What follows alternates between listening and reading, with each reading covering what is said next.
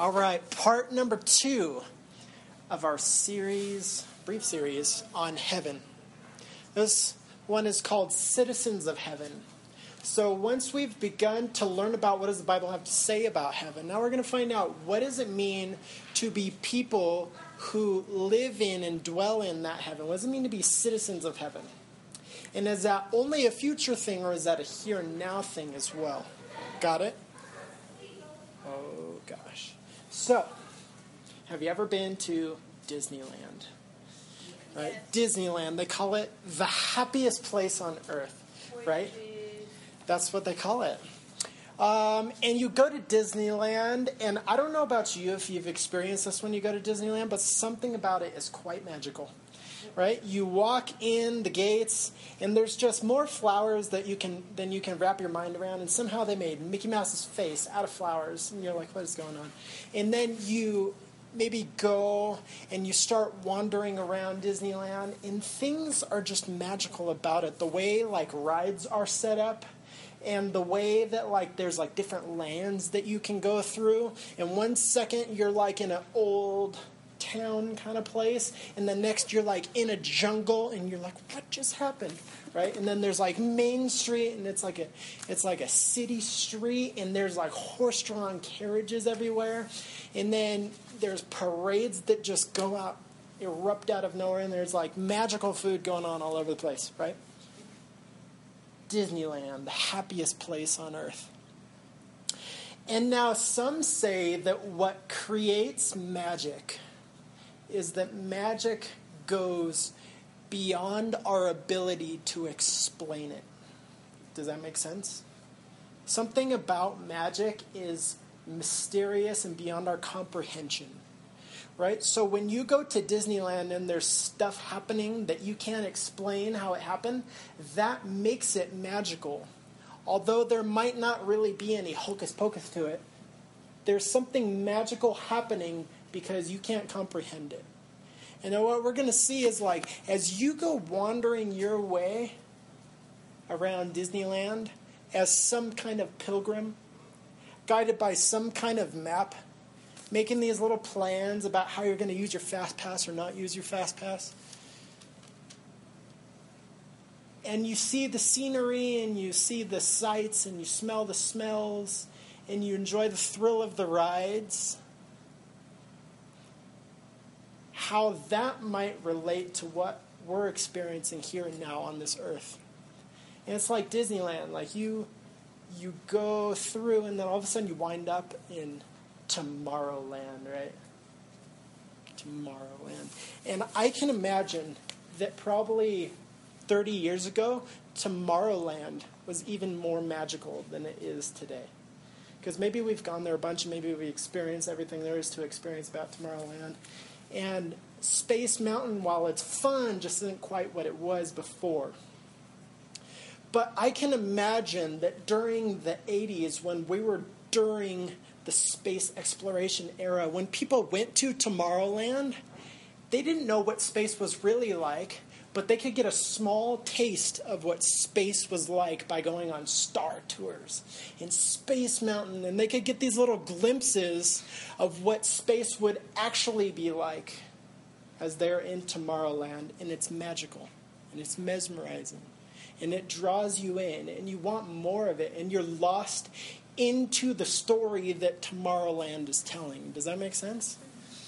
So I want to say that maybe possibly our experience that we experience at Disneyland is a small shadow of an example of what we experience on this earth in relation to heaven. So let's begin in the Sermon on the Mount, specifically in Matthew chapter 6. All right, it's the first book of the New Testament. It's the second chapter. No, it's the sixth chapter of the first book of the New Testament. But it is the second chapter of the Sermon on the Mount, which spans three chapters in Matthew's Gospel. And the Lord Jesus says this as he's going on. If you'll notice, if your words of Jesus are in red in your Bible, you'll notice three full chapters of him just going off about saying, This is what my kingdom is like. And some, in fact, some would say it's his kingdom manifesto. So that when you read these three chapters, you get the fullest sense of what it means to live in his kingdom. And he talks about what it means to be blessed, what it means to be salt and light, what it means uh, that, like how we deal with anger and how we deal with love and divorce and oaths and retaliation, and how this kingdom is marked by loving your enemies. And he talks about being giving and not giving out loud so that people can see, but giving so that your left hand doesn't know what your right hand is doing. Does that make sense? And then finally, he comes to this place about prayer. And this is what he has to say about prayer. And this is where we find that prayer called the Lord's Prayer that people often like repeat. And what he's saying is that this is a model prayer for God's kingdom what he calls the kingdom of heaven. And this prayer is intimately related to what it means to live in the kingdom and to be a participant in the kingdom and a citizen of this kingdom. And when we talk about heaven, and that's what we're doing these couple weeks, we can't separate the idea of heaven from the idea of God's kingdom because in Jesus' mind they were linked together. They're like peanut butter and jelly, you know what I mean? He, uh, he called it the kingdom of heaven. So when Jesus thinks of going to heaven to be with his Father, when he says, Hey, look, I'm leaving you, I'm going to prepare a place, I'm going to be with my Father, right? He's talking about going to heaven, but he's talking about going to the kingdom, right? And then eventually, as we were talking about last week, he goes to be with the Father where the Father is right now. But then the Father comes here, and Jesus comes here, and Jesus rips into our reality. So, this is what he says about prayer. And when you pray, you must not be like the hypocrites, for they love to stand and pray in the synagogues and on the street corners, that they may be seen by others. Truly, I say to you that they have received the reward in full. But when you pray, go into your room and shut the door and pray to your Father who is in secret. And your Father who sees in secret will reward you. And when you pray, do not heap up empty phrases like the Gentiles do, for they think that they will be heard for their many words. Do not be like them, for your Father knows what you need before you ask Him. In other words, don't think you need some magical incantation and you need to pray the right words in order, in order for your Father in heaven to hear you. He already knows what you need before you pray it. He kind of just wants to hear from you and he wants to connect with you. Pray then like this, Jesus says. This is his model kingdom of heaven prayer. Our Father in heaven. Where's God? In heaven. And let's address him as such. Hallowed be your name. Your kingdom come where? To earth. And your will be done, which are the same exact things. If God is the king on the throne of the kingdom, and he were to come, what that would look like on this earth is his will being done on this earth. So when Jesus prays, Your kingdom come and your will be done, that's like repeating the same thing in different ways. Where God's will is done, that's where the kingdom of God is happening. And we want your kingdom come and your will to be done on earth as it is in heaven. This is Jesus' prayer. On earth as it is in heaven. That earth would be heavenly. And he says, Give us this day our daily bread. And I'll say something about that in a second. And forgive us our debts as we also have forgiven our debtors. What is heaven like? Complete, utter forgiveness everywhere, free for all. Everything's been taken care of. There's no debts that are owed to anyone. So there's no weird, awkward exchanges between people where it's like you owe me something because that one time when and then I still haven't forgiven you and so right there's no recollection of the former things in that sense in heaven it would seem to be And he says, And lead us not into temptation, but deliver us from evil. In heaven, there is no temptation, there is no evil. On this earth, there is temptation and evil. So, in order for earth to be heavenly, he says, Lead us not into temptation, lead us away from us from it. And heaven looks like the absence of evil. So, if earth is becoming heavenly, and Jesus is praying a prayer like this, these are, these are the things that he is indicating about the kingdom of heaven that he wants to characterize the earth. Like I was saying, he says, Your kingdom come and your will be done on earth as it is in heaven.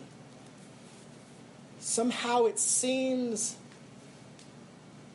that there's the ability to connect what is happening in heaven with what is happening on this earth. And there are different ways to connect those two things. And one that we see right here is simply by praying. Praying is a way to connect heaven and earth. And what when we ask for things in Jesus' name or as Jesus would have them be, then we're asking for heaven things on earth. Sometimes our prayers are more to get earth things happening in heaven. Does that make sense? We come from our earthly perspective, and we probably can't help it. It's just the way that we come up in this world. And we're praying to heaven, saying, God, make all these things happen on an earthly scale. And he's saying, hang on a second, don't you see? My plan is much bigger than making your little agendas happening on, happen on earth. And sometimes God will respond to those things, and sometimes He says no to those things. And we're wondering why God is saying no, or oh my gosh, you're not listening to me, God. Maybe we need to pray more along the lines of how Jesus taught us to pray, and in Jesus' name, or the things that Jesus would have happen on this earth, which is earth becoming heavenly. So it's not about getting our wills accomplished on heaven, it's about getting heaven's will accomplished on earth. Does that make sense? And it says, Give us today our daily bread, right? Or as some people have translated it, uh, specifically the early church fathers, uh, they said it was better translated like this Give us today tomorrow's bread. Isn't that kind of weird? Give us today tomorrow's bread. And I think of like Israel in the desert, and they're like, if God were not sustaining Israel in the desert with manna every day, they would not be living in the desert. And manna was a bread that was sent from heaven to sustain the life that was happening on earth. And it was a taste and a glimpse of heaven. It was a taste and a glimpse of a future reality. The manna that they ate on the earth in the desert every day. It was their daily bread and it sustained them, but it was heaven's bread. So I can imagine that when we get to heaven, there's going to be manna all around. And there's going to be lots of other food that is not just manna, but the manna that they ate then is tomorrow's bread. So Jesus teaches them to pray, Give us tomorrow's bread today. Let us taste tomorrow right now.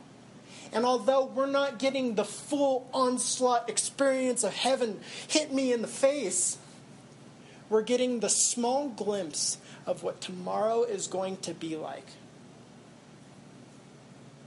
And as the Israelites were pilgrimaging through the desert, headed toward the promised land, the land of Canaan, which, by the way, represents our inheritance. And our inheritance, this land of Canaan, was just a small shadow of a future reality that is heaven, the eternal state, eternity with God.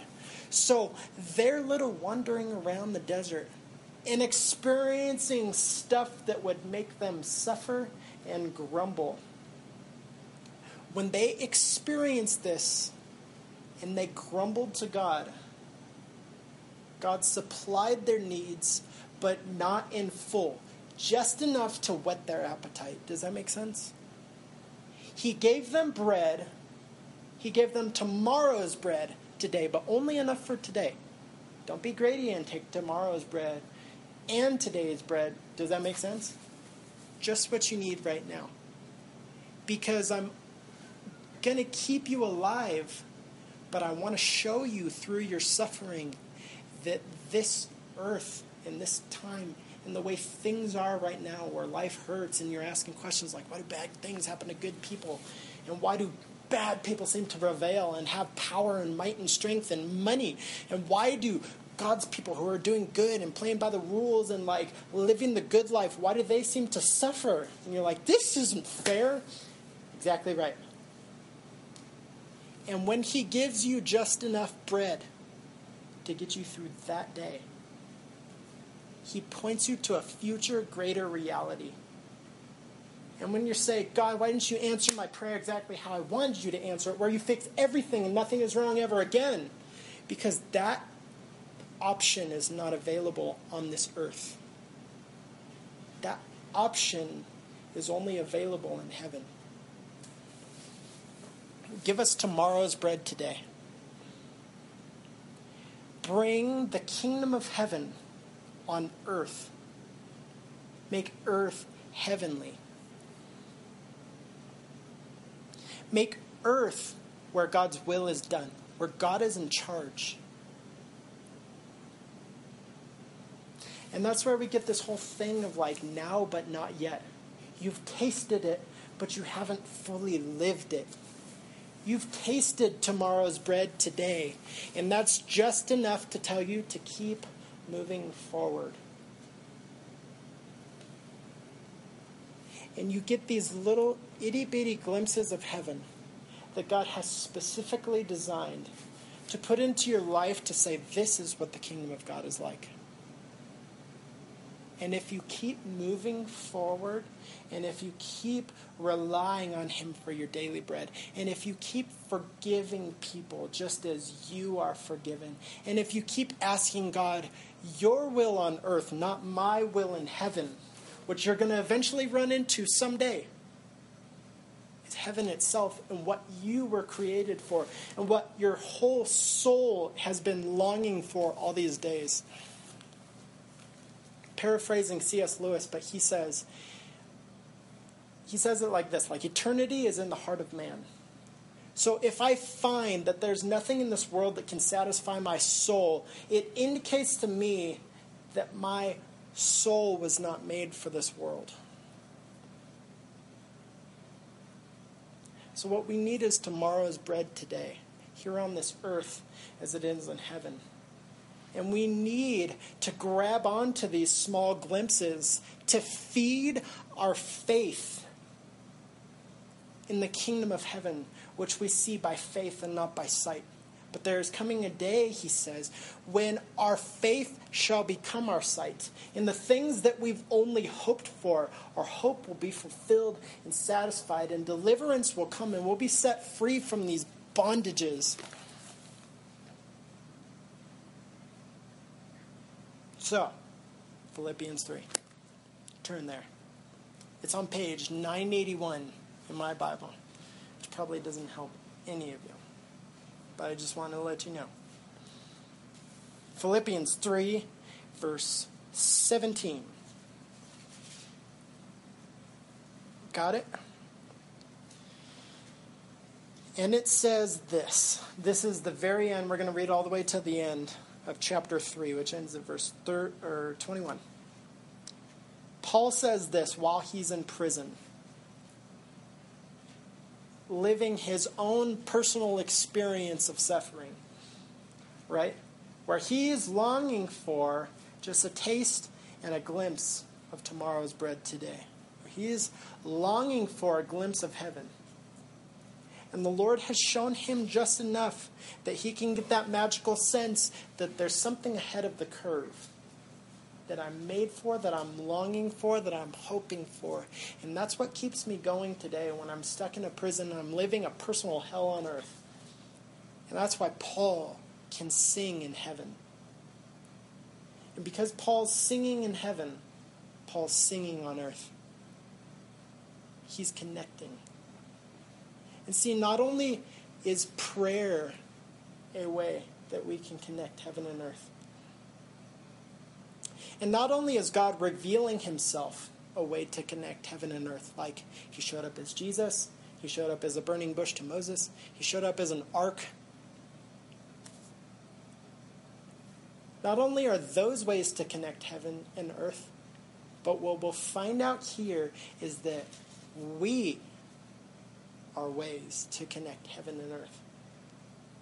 So he says this, verse 17 Brothers, join in imitating me and keep your eyes on those who walk according to the example you have in us. Or, in other words, keep your eye on those who walk in the Spirit. For many of whom I have often told you, and now tell you even with tears, walk not in the Spirit, but walk as enemies of the cross of Christ. Their end is destruction, their God is their belly, and their glory, whatever glory they think they receive on this earth, their glory is actually their shame. And with minds set on earthly things. So there are people who are the enemies of the cross of Christ, and they live on earth, not as it is in heaven, but on earth as it is in earth. As if this is all there ever will be to life. So live it up now and pursue your pleasures because there's nothing more after you die. There are people who live as enemies of the cross of Christ. And now here's the thing. As we're talking about the Sermon on the Mount, we're talking about the kingdom of heaven, we're talking about God's will being done on earth as it is in heaven. Those who oppose the cross of Christ, as he calls enemies of the cross of Christ, this indicates to us that there are people and places on this earth where God's will is not being done on this earth as it is in heaven. Can you see that happening? There are things on this earth that are not pleasing to God, that are not His will, that are contrary to, the, to His will. And you're like, I thought everything that happens is the will of God. Well, ultimately, and ultimately, He uses everything for His purposes. However, during this time, he has allowed people and spiritual beings to do things that are contrary to His will. So there are things that happen on this earth that are not God's will. Does that make sense? Like war happening all over the place, not God's will. Like famine happening all over the place. Like people not having water. These things are not God's will like families being torn apart, not God's will, like murder happening, not God's will, like young ladies being sold into sex trafficking, not God's will.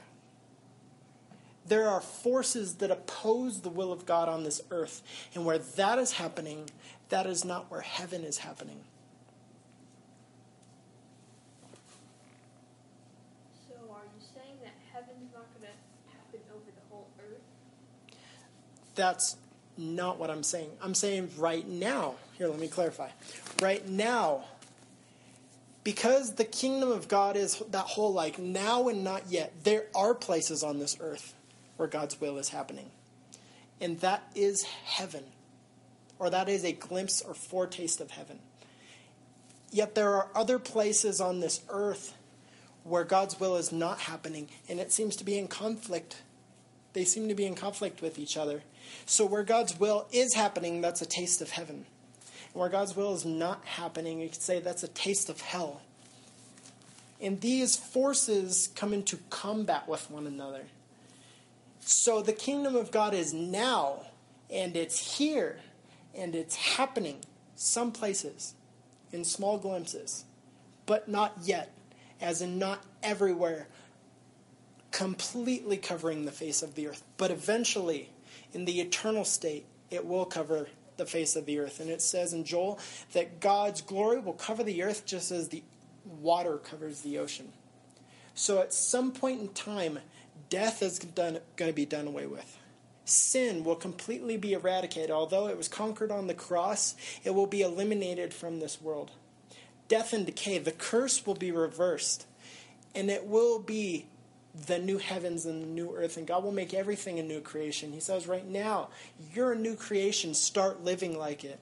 But at some point, He's going to make everything into a new creation the new heavens, the new earth, the new Jerusalem, and you, new creations living on this earth in resurrected bodies just like His. And we're going to read about that here right now. He says this and he's contrasting the two, talking about those people, their God is their belly, and they're just doing whatever they want, whenever they want. The contrast is this though you live on this earth, our citizenship is in heaven. And from it, meaning from heaven, we await a Savior, the Lord Jesus Christ so we're awaiting right now, as citizens of heaven, we're waiting for Jesus Christ to come from heaven to earth, the second coming. He's already come from heaven to earth once. And we're awaiting the second coming where he comes as Savior. And he will transform our lowly or our earthly bodies. He will take these bodies that we have right now that die at some point in time. And it says he will transform them to be like his glorious body. So this body is going to become something else. The Bible calls this the resurrection. So just as Jesus' body was taken out of the tomb, it was resurrected, it was turned into a glorious body, and he walked on the earth with his glorious body before he went back to heaven. It says, You too are going to have your body transformed from a lowly earthly body that dies in 80 or so years.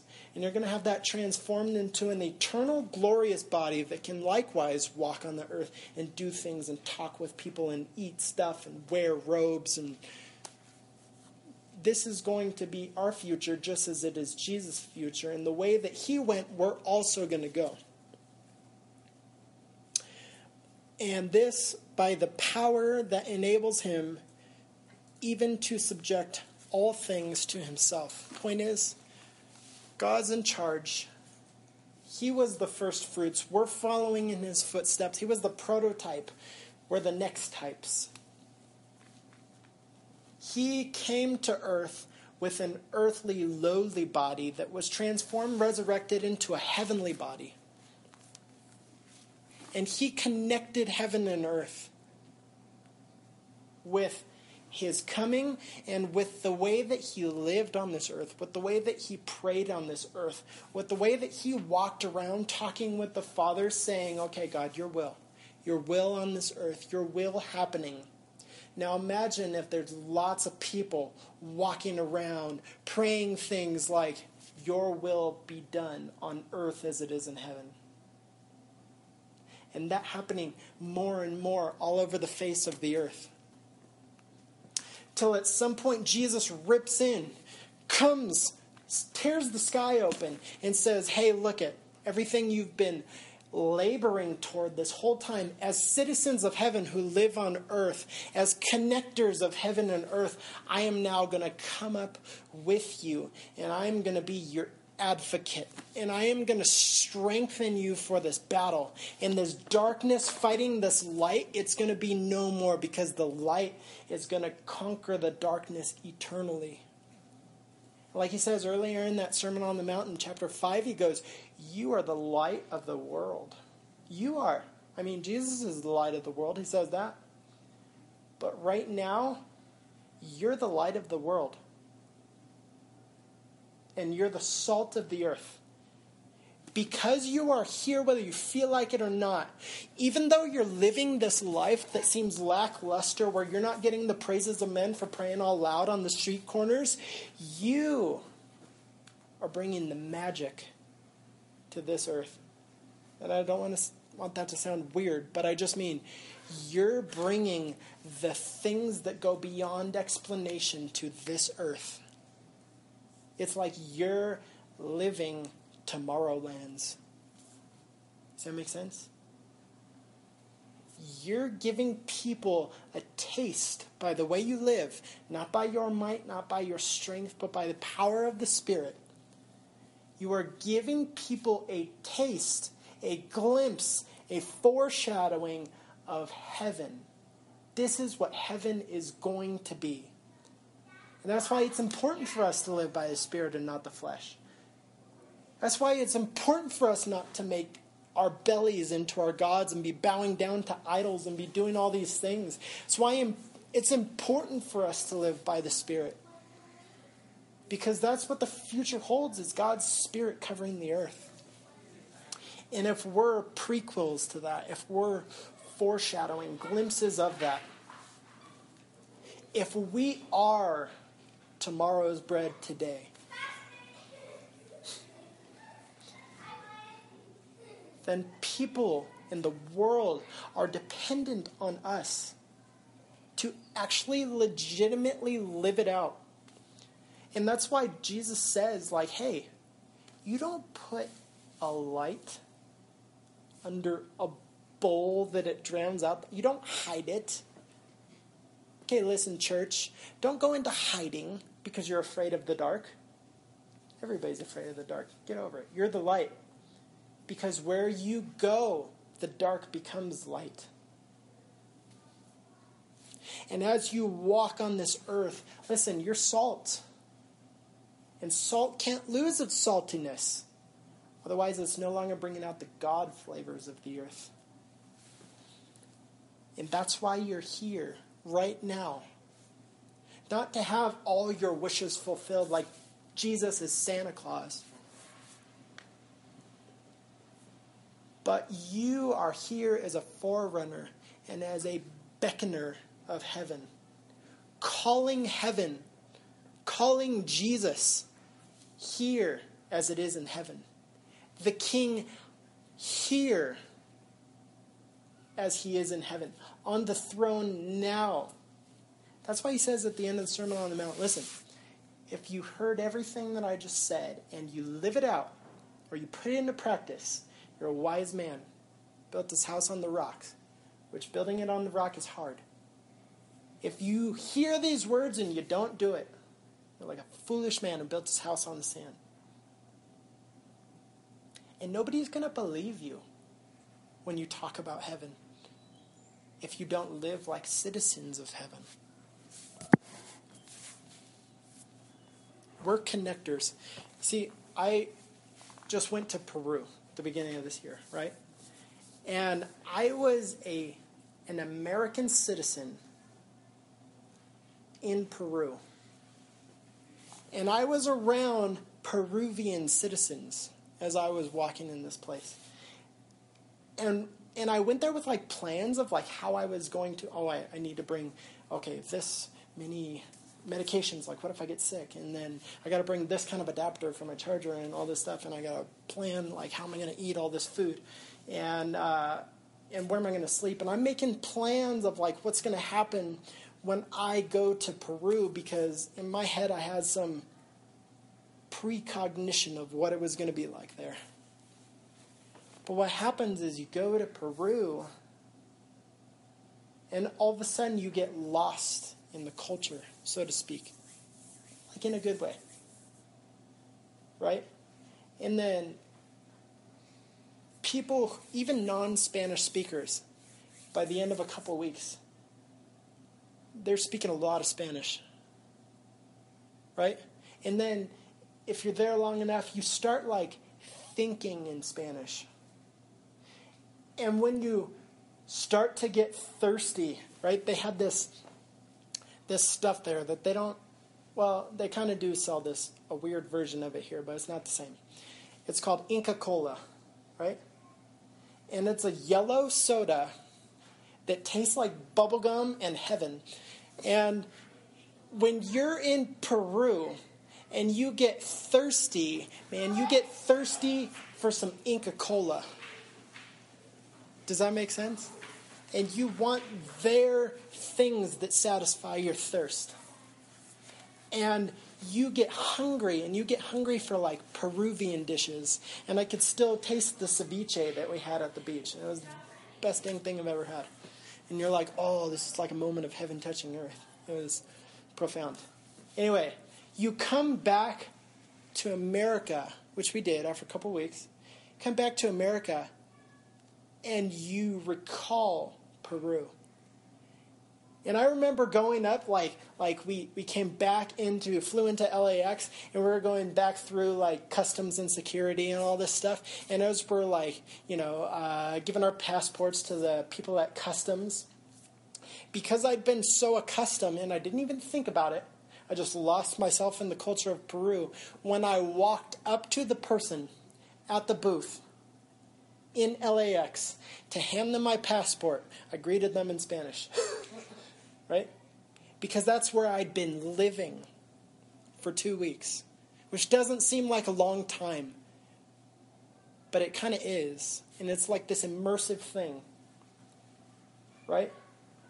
And, and then it like clicked. I was like, oh my gosh, they speak English, right? And then when we got on the bus to like drive back to the church, I got thirsty for some Inca Kola.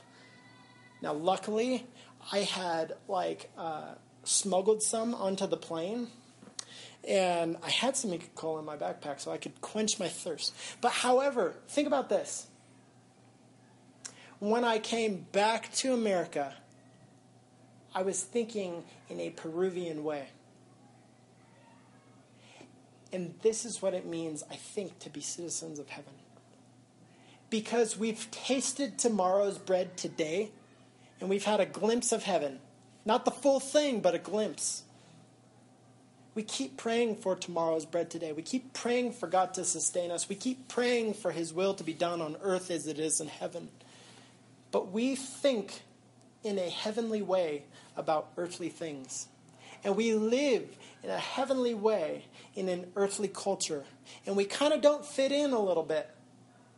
And we kind of might go against the grain a little bit. And people might not like us a little bit, but it's okay because Jesus says, hey, listen, blessed are you. And I'm paraphrasing. Blessed are you when people don't like you because of me. Because you are living like you're from heaven. Because you've tasted tomorrow's bread today. Because you are living that reality right now because it's now, but it's also not yet. So you're like beckoning the future to come to you. You're beckoning Jesus, like, come back, come back. We want you back. That's what it is. And do you remember the Chronicles of Narnia? Remember the last one called The Last Battle? And there's a horse called Jewel. Anyway, Jewel from the last battle says this When Jewel experiences the new Narnia, Jewel says, I have come home at last. This is my real country. I belong here. This is the land I've been looking for all my life, though I never knew it till now. Come further up, come further in. Jewel says, There's been an ache in my heart this whole time, and I didn't even know it, but I've been aching for heaven. Like I could feel it in my bones. Like you know it, Spirit knows it, creation knows it. It says creation is groaning for the redemption of the sons and daughters everything that God created is waiting for Jesus to come back.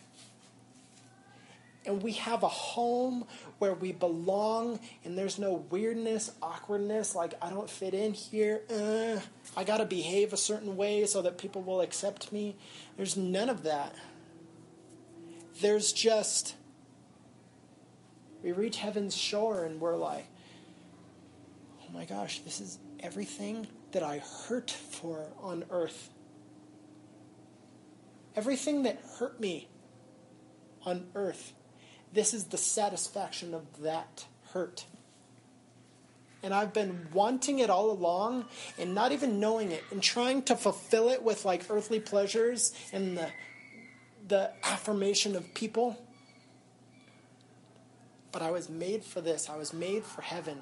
And when we get to eternity's shore, we're just going to be blown away so satisfied to the depths of our being that we're not going to know what to do, and we just go, oh man, do you guys see this? Go- Further up, further in. I just want to go explore this country. It kind of looks like Earth, but it's a little bit different. I recognize that stuff, but it's even better. It's like there's more colors and dimensions, and it smells better. Amen? All right, Lord, we pray that we would be true, honest citizens of heaven, that we would live here longing for the future, longing for tomorrow's bread today. Uh, God, strengthen us. God, we know we need it. God, build us up. Fill us afresh and anew. And God, sustain us. And God, forgive us. And we forgive people. Teach us how to not hold things against people. And teach us how to grow up into the maturity of your Son. And God, keep showing us glimpses and tastes of heaven and what our soul is longing for so that we can just keep going. In Jesus' name, amen.